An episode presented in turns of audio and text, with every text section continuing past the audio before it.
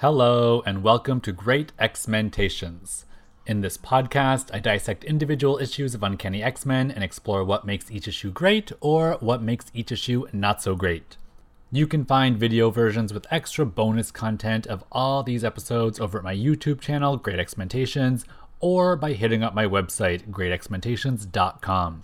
In today's episode, I'm taking a look at Uncanny X Men number 191. Let's go.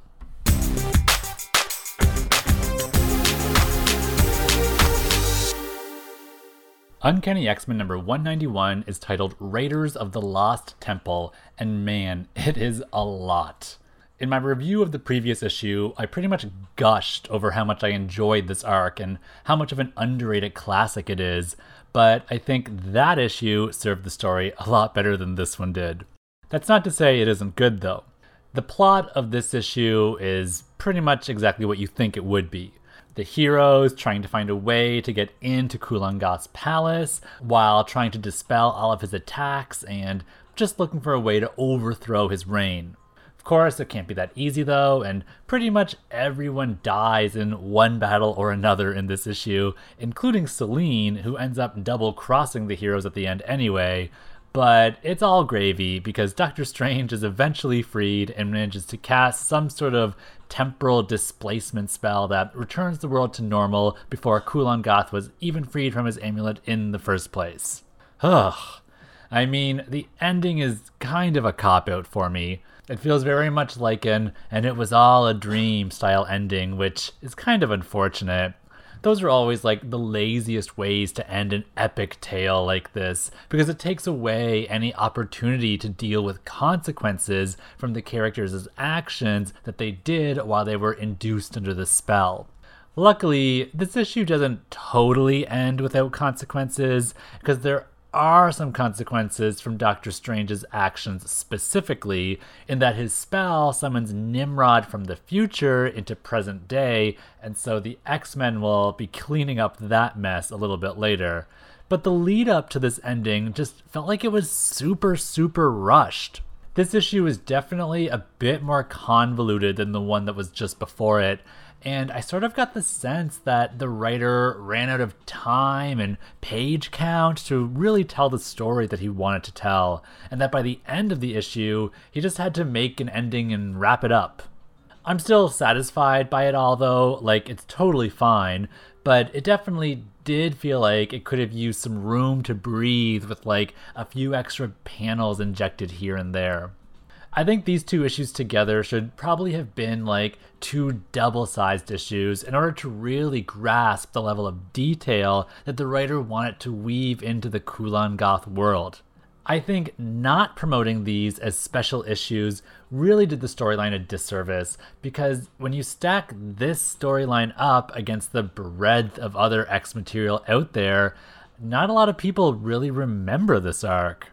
The die-hard fans and lifelong collectors like myself will remember it, but the casual X reader usually doesn't even have any idea about its existence, and I never really see this on anyone's top 10 greatest X stories lists.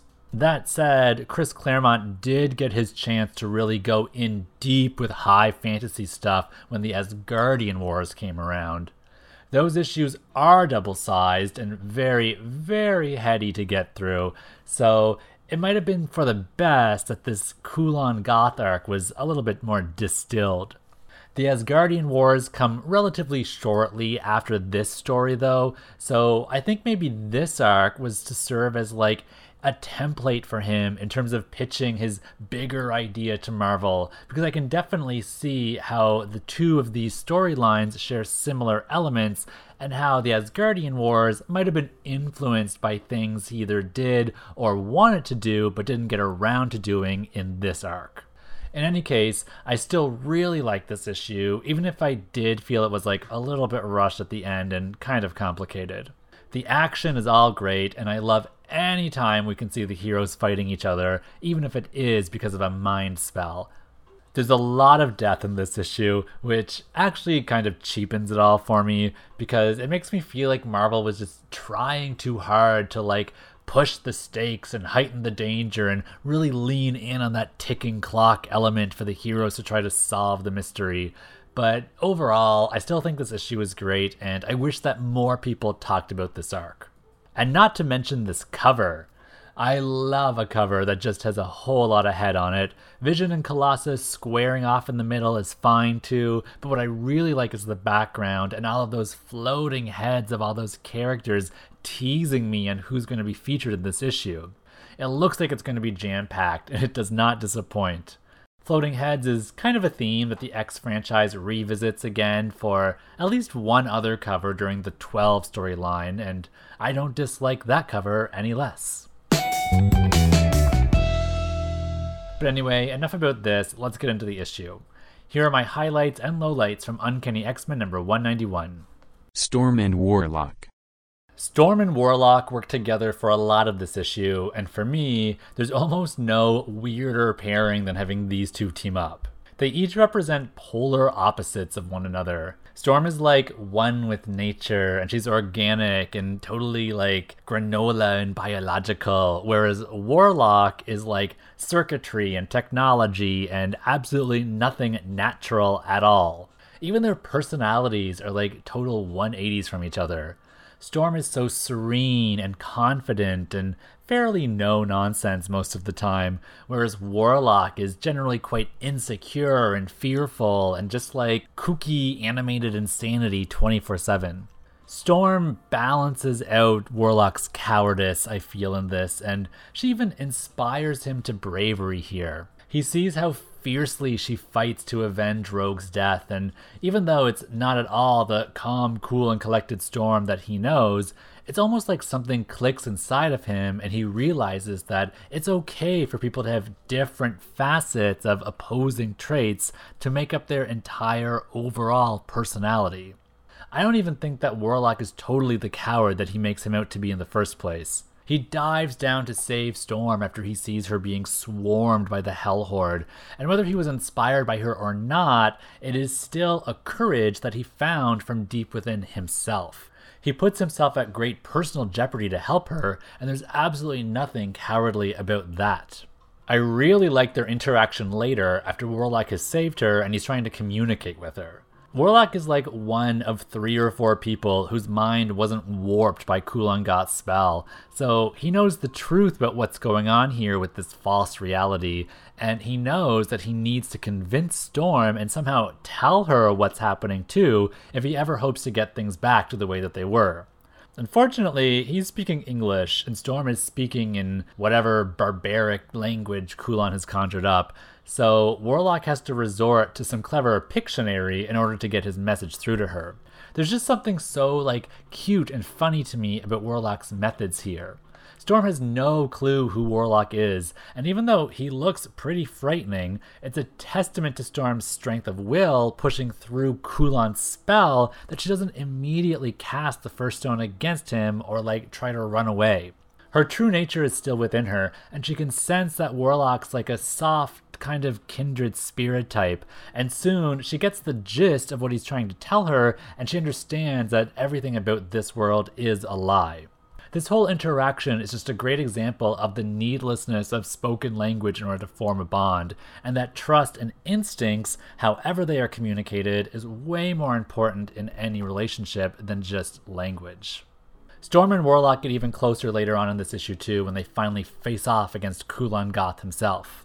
I love watching Warlock continue to use like pictography to communicate with Storm. Like when he creates a facsimile of Kulan's necklace to motion to Storm that it's an important thing to get. And Storm is just so gung ho. She's like, yep, this alien hasn't steered me wrong yet, so why would I stop trusting him now? They swoop down, and Warlock traps Kulan, and Storm grabs the necklace, and everything is looking totally hunky dory until Selene reveals her true intentions and then steals the amulet and immobilizes Storm and Warlock. Warlock's dying, Storm's probably dying too, and it looks like Selene will be the ruler of the world and like everything is lost until Warlock reaches out to Storm and the two of them form a new techno organic life form this moment is like such a perversion of what it means to be Storm. Storm is the goddess of nature, and here she is being consumed by circuitry and technology. I mean, desperate times, desperate measures, and to her credit, she doesn't even hesitate to undergo the transformation when Warlock offers it to her as a possible solution. She knows that it's their last chance to survive and to right the wrong of this world, so she's gonna take it, even if it means she has to lose everything about herself that makes her her. Luckily, the gamble pays off and they stop Selene dead in her tracks, and then Doctor Strange reverts everything back to normal. I do find it strange that Warlock isn't amongst the crew assembled in Strange's Sanctum Sanctorum at the end. Doctor Strange says that only the people who were present in the nexus of the time slip during the spell that he cast would even remember that anything happened at all, which I assume means that all of these people who are assembled there with him now are the ones who will remember it. And though I see Storm, I don't think I see Warlock anywhere at all. That feels like a major omission to me because he and Storm were one entity at the time of the time slip, so why wouldn't he be there with her? And since he isn't there, does that mean that he's not going to remember anything, even though his mind wasn't altered by Kulan's spell to begin with? I just think it's a shame for him to not be there and to not remember how heroic he was in this issue. I think it would have done wonders for his self esteem, and I also think it's a shame if he won't remember of his and Storm's team up either. I don't think they ever really team up again like the way they did in this issue, so it's sad that their synergy now would have technically never happened at all. Also, shout out to Storm at the end for wishing that the dead stayed dead in the case of Selene. Man, if we forgot that Storm was in her bad girl phase right now, she just reminded us of it with that comment. Selene and Magma. Selene was a master manipulator in this arc. I honestly was totally sold that she was going to be like a heroic villain type in these issues and work completely with the heroes to end Kulan Gath's reign. But of course, she had plans of her own for world domination all along her looking to team up with the heroes during her recruiting crusade last issue, all just to take down her mortal enemy Kulan Gath and to restore New York back to the way it was, was, in hindsight, far too pure a motivation for her after all. I had no expectations of her having any ulterior motive, but I mean, a duh, of course she did. In this issue, Selene is being held captive by Kulan Gath, while Magma helps the heroes to rescue her. But as it turns out, this isn't Magma with the heroes at all, but it's actually the real Selene in disguise. She has, like, switched bodies with Magma and was never captive to begin with. I'm a little bit unsure as to when this little body switch between these two happened, though. I originally thought that maybe Selene replaced herself with Magma last issue before she was first kidnapped by Kulan Gath. Like, maybe she anticipated his kidnapping of her and she did a quick little switcheroo before it even happened. If that was the case, then why would Magma in Selene's body be acting so Selene after she was captured? Like, she's taunting Kulan Gath and is referencing powers that only Selene has and not Magma has. Wouldn't she be protesting that Kulan's got the wrong girl instead? Then again, Selene did place her and Rachel under a spell of servitude, so maybe part of that spell is for Magma to behave like Selene while she's in Selene's body. It's hinted that neither Selene nor Magma can use the other's power while in the other's body, like when Illyana scolds Magma for not helping fight the battle. If that was Selene in Magma's body at that time, which I think it was, then that means the switch of Selene and Magma would have had to have happened earlier than this issue beginning, like during Kulan's capture of Selene, or maybe even earlier when Selene was casting her spell of servitude to begin with. Maybe that's when she made the switch right then and there. I don't know. It could have happened at any time, let's be real. But in any case, Magma and Selene are pretty much like one and the same for this issue in some sort of way. And I thought it was such a clever little story twist, if not a little bit of a complicated one. I totally didn't see it coming, so I really appreciate the effort that the writer took to delineate the plot a bit. I love Selene at the end when she has pretty much reached the finish line here in her quest to begin world domination. And if it wasn't for that darned warlock, she wouldn't have been rendered inert and utterly assimilated. I do kind of feel shortchanged at the end with Selene's storyline, though. It's over pretty much as soon as it begins, and I think that goes back to what I was saying earlier about how they probably just ran out of panels and page count to really give her dastardly scheme here some oomph that it needed. It saddens me because as soon as this twist happened with Selene, I was immediately reinvested in the story and I felt like it had grown anew. It was like they threw a new twist out here that just made it even more interesting. Maybe if this issue had been a double sized one, then Selene wouldn't have been so shortchanged in her plot in the end. Kulan Gath. Kulan Gath was equal parts cool and terrible in this issue. His master plan is pretty clear. He seeks world domination and he'll employ any means to achieve it, including killing anyone who gets in his way. And that ends up being a lot of people. It's suggested that he has been keeping a bunch of kids captive for use in his blood magic too, and that he even has no qualms of incinerating his own hell horde if they fail him even once. Needless to say, the Glassdoor.com review on Kulan Gath as an employer would surely be scathing. In any case, though, it's cool to see his power at work in this issue so that we can get a real sense of what he's capable of.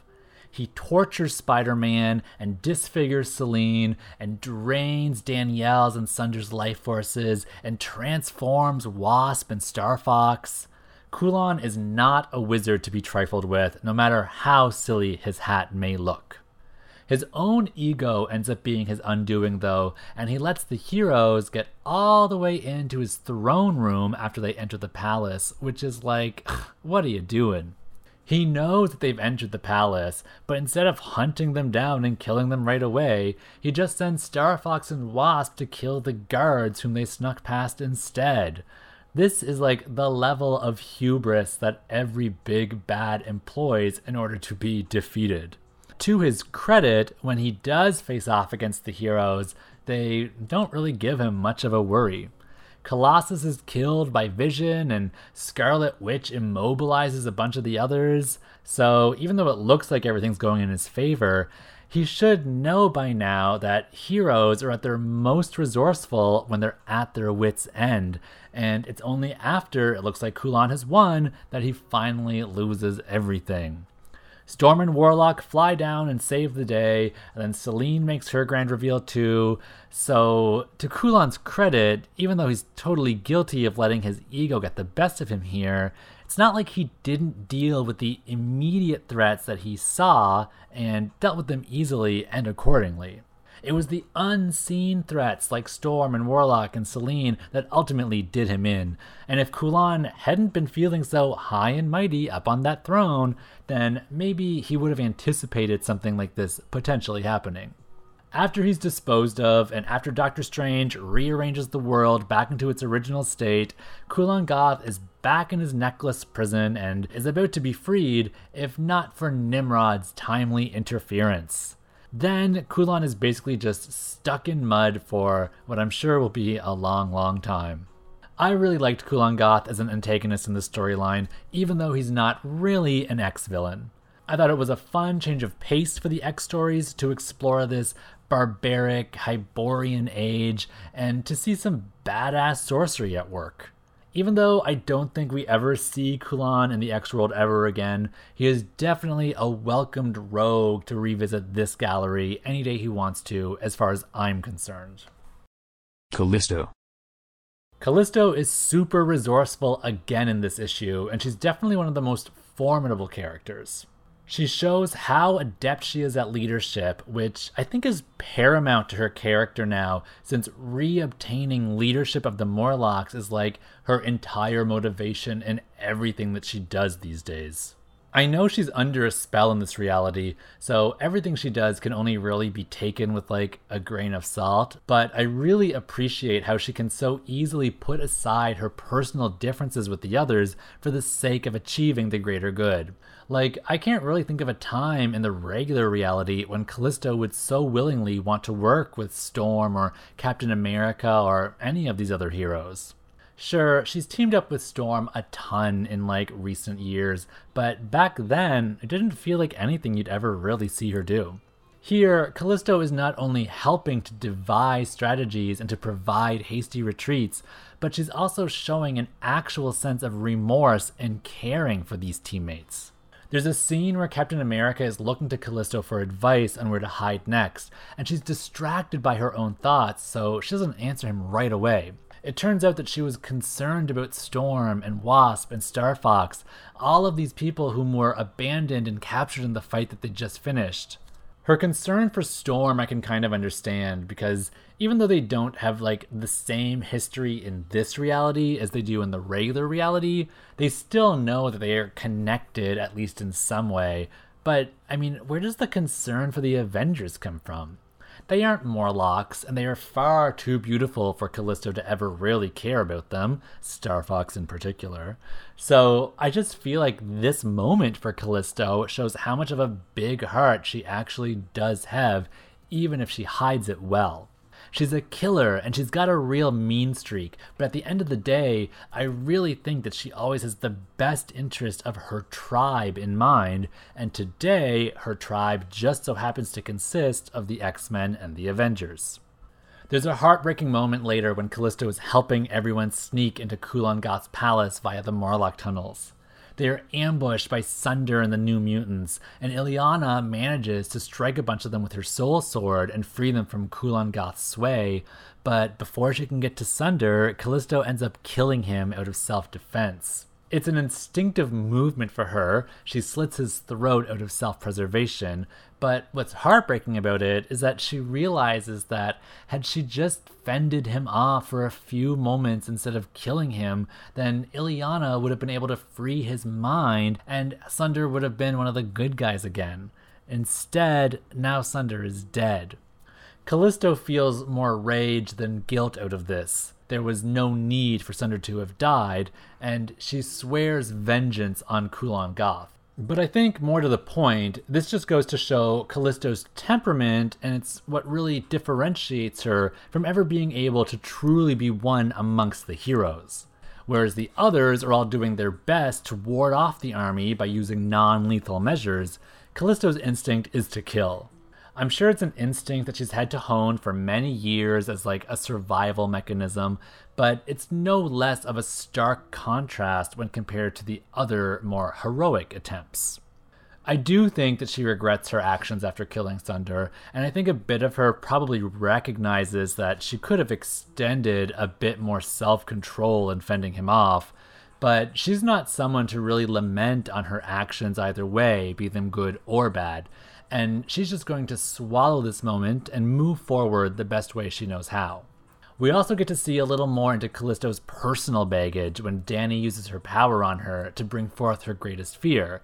And it turns out Callisto's greatest fear is being seen as she once was, which is apparently a beautiful woman with the potential to have lived a life outside of the Morlock tunnels. What's funny to me about this is that of all the Morlocks anyway, Callisto has always been like the one who was least quote unquote deformed and always had the potential to live in the sunlight if she wanted to.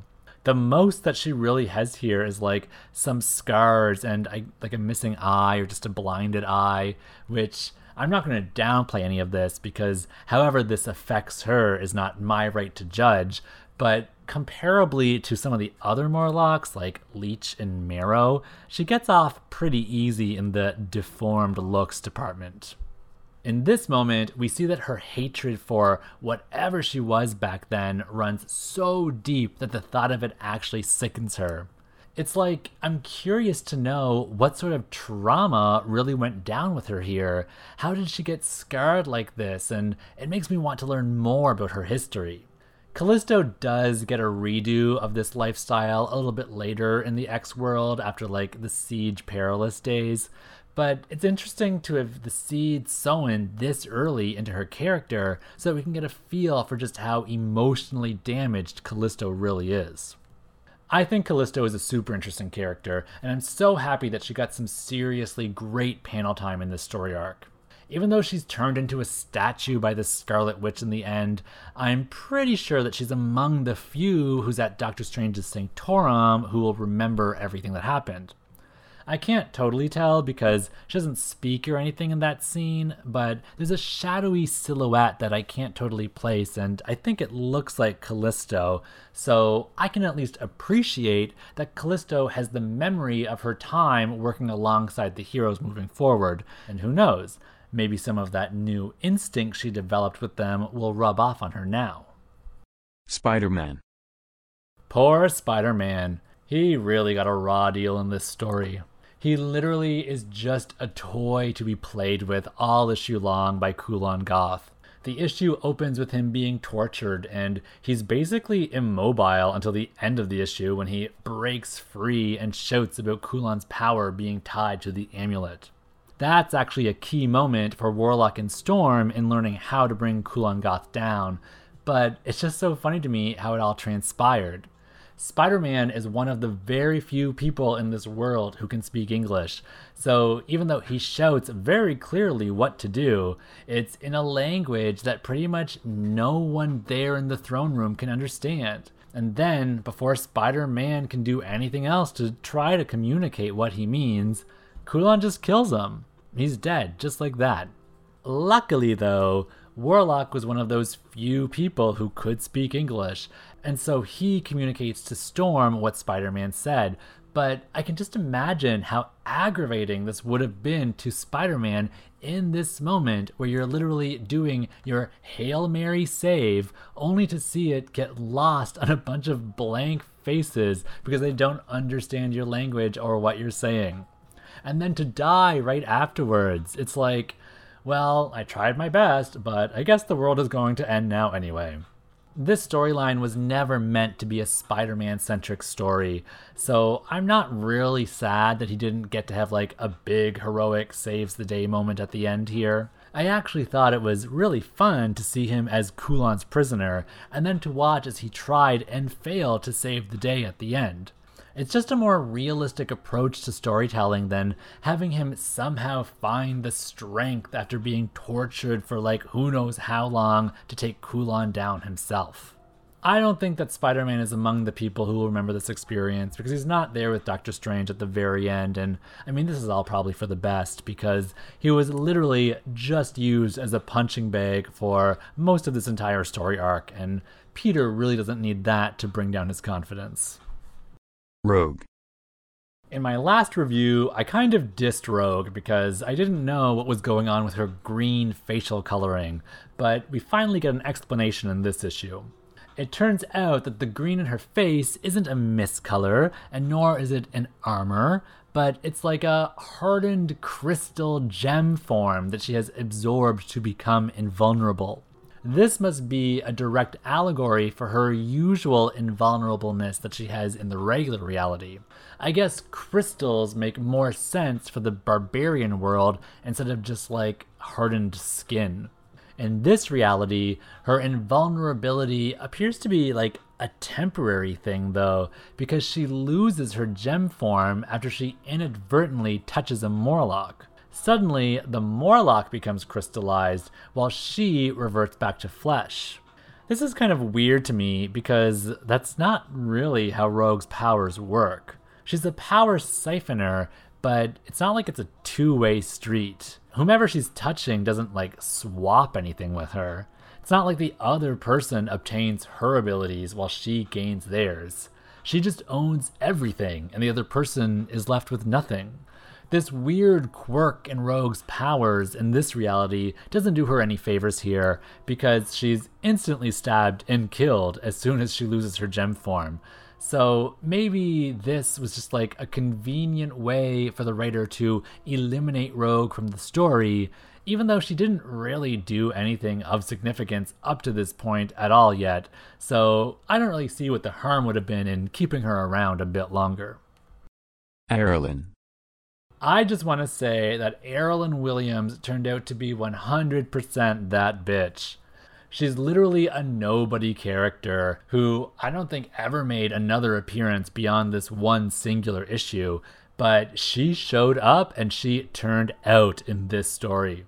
The heroes visit a temple when they're looking for information on how to defeat Kulan Gath, and she attacks them with a ferocity after she thinks that they are the enemies. She shoots a crossbow at Storm's head and almost makes contact too, but if it wasn't for Captain America deflecting the arrow just in the nick of time. She's brought down by Nightcrawler to explain herself, and it turns out that she's the only surviving archivist of this destroyed temple. She assumed that the heroes were responsible for the destruction since Callisto's with them, and Callisto is well known to be leader of Kulan's army. But she's quickly convinced of otherwise after Kulan's actual army attacks all of them. Later, Aralen tells the heroes everything she knows about Kulan Gath, and then helps lead them through the Morlock tunnels herself, and even helps in the battle against the New Mutants. She uses her cape to tangle up Wolfsbane and distracts her long enough for Illyana to use the Soul Sword. That's two times that Aralen has proven her capability in battle now, first with the crossbow and then with the cape. She's so versatile.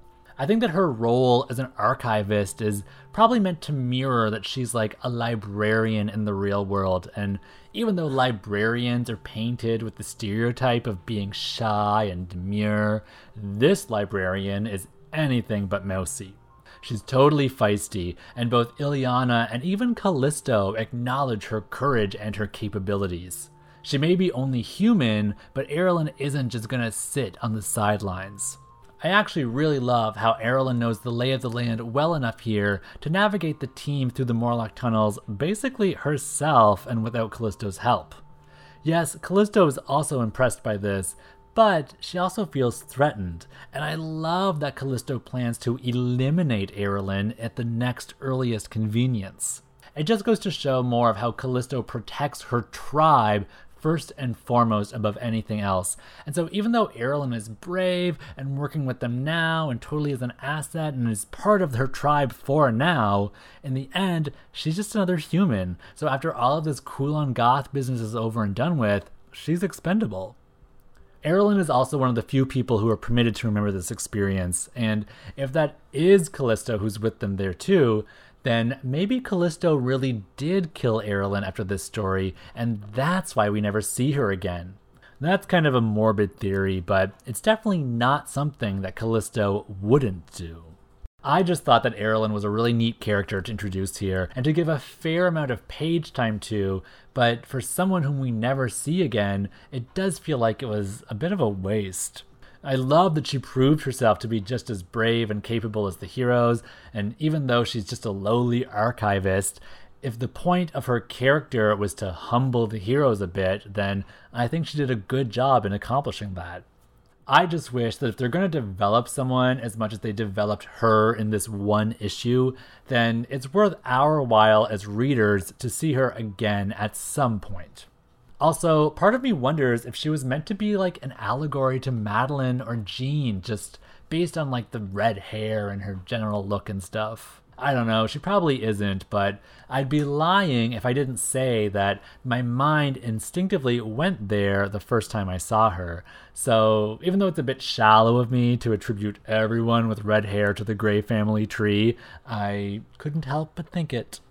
I guess since Aralen remembers this incident and all of her heroic deeds that she did, she's satisfied to retire back into her career as a librarian with no need for new adventures.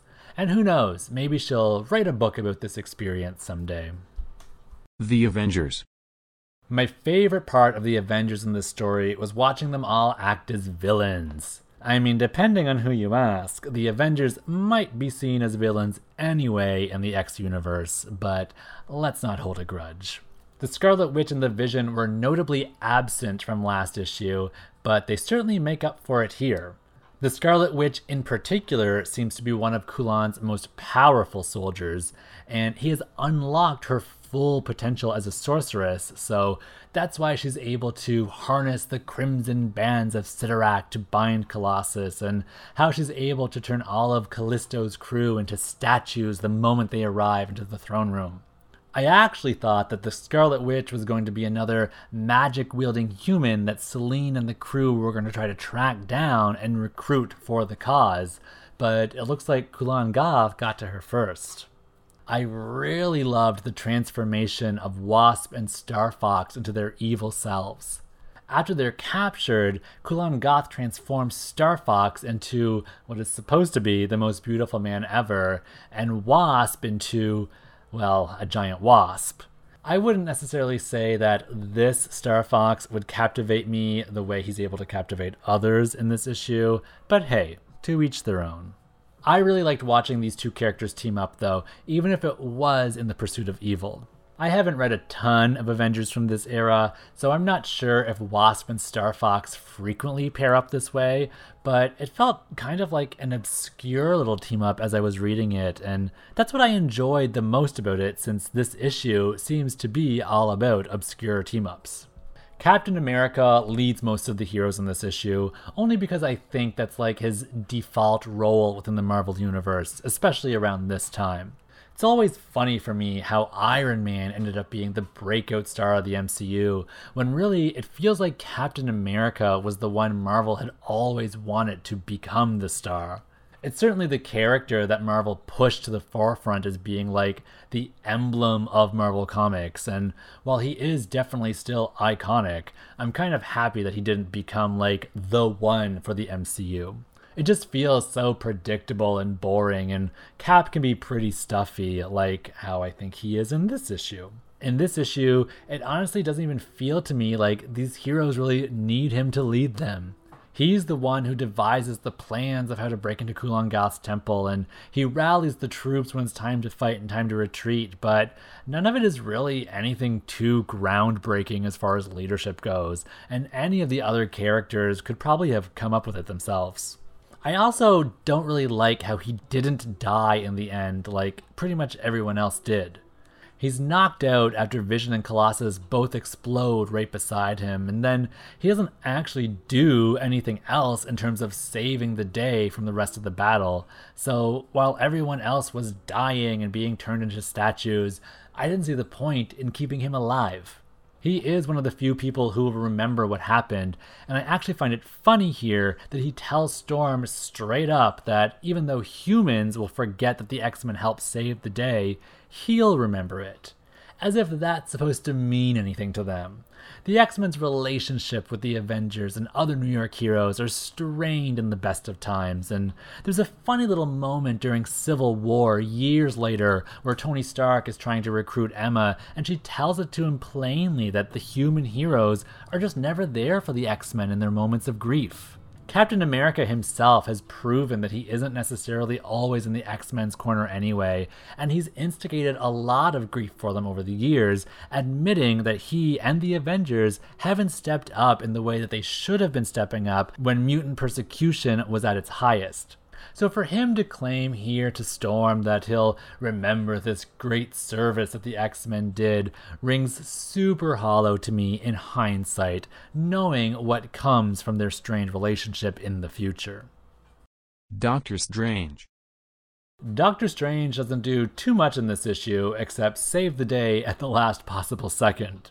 He harnesses Illyana's mutant ability and mashes it up with his own mystic arts to transport New York back in time to moments before Kulan Gath was freed, thus creating a divergent timeline from the original one, which ultimately becomes the new prime reality for them. His meddling in the timeline is what brings forth Nimrod, and it's Nimrod who ultimately stops Kulan Gath from ever being freed. Nimrod appears in the subway at the very moment when the ruffian was about to kill the fisherman back in that panel from Uncanny X Men number 189. And because Nimrod's programming won't let any harm come to humans, he saves the fisherman, but Kulan's necklace is thrust into some muck and is buried, and thus him taking over New York just never happens. Nimrod is a great consequence to come from Doctor Strange's spell, and it's a great ending to the story. But of course, Nimrod being active in this timeline is just as bad as anything else is for the mutants. So, Doctor Strange's spell, while it helped them, it also hindered them. I love the idea of nature wanting to seek a balance, though, and Doctor Strange knows that for every boon there must come a cost as well. And even though they don't explicitly know about Nimrod's arrival yet, everyone is pretty much okay with accepting whatever consequences may come from Strange's spell. There's a cute moment here where Xavier plans to ask Doctor Strange about him mentoring Illyana in her sorceress abilities, but the Doctor refuses, and instead he says that Illyana is already very adept in her magical abilities, and really she just needs like a normal life right now and to grow with friends and family around her. I can't remember if this is the first time that Illyana and Doctor Strange have ever met, but it's obvious that he's impressed from her right away, and it's no wonder that she ends up becoming a nominee to take on the Sorcerer Supreme mantle years later after it's up for grabs.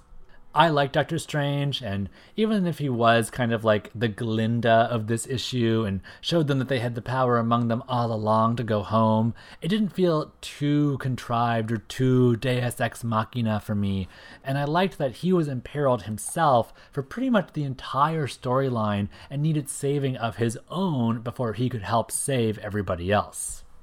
Fashion.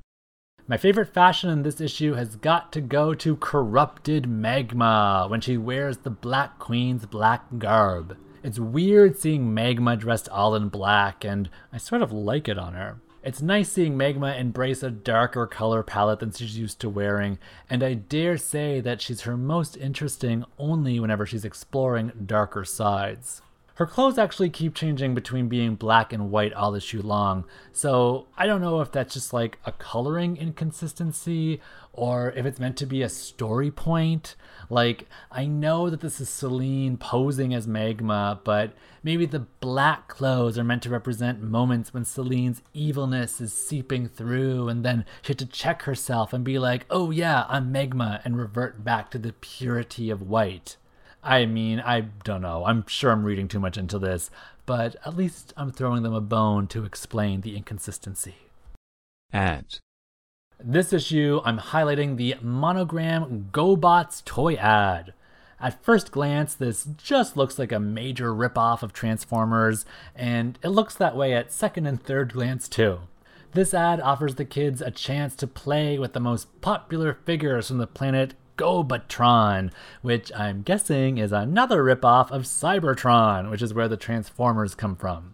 Or maybe all of these toys are part of the same extended universe, and the GoBots are like the Great Lakes equivalent to the Transformers' Avengers. You know, like the embarrassing cousin that isn't quite up to snuff, and you tend to ignore them any chance you can. Regardless, the GoBots come in several different transformable shapes like a sports car, a spaceship, a jet plane, and even, yes, a dune buggy.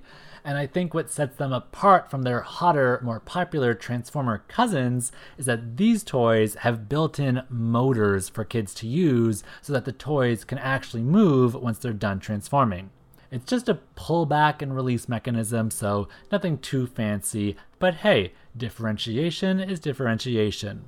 Looking at this ad now, I actually do think that these GoBots might be pretty fun, and I'm not gonna lie, that Dune buggy is looking mighty funky and like he knows how to have a good time. Well, that's it for this issue. Thanks for tuning in. This arc was a bit of a heavy and wild ride, but I'm glad you stuck with me throughout it, and hopefully you feel inspired to check it out if you haven't already read it before. Feel free to stick around here and browse my channel for even more reviews like this one, or check me out on social media for a splattering of other X content. Thanks again for stopping by today, and be sure to come back soon for more great X-Men Tations. Tations. Tations.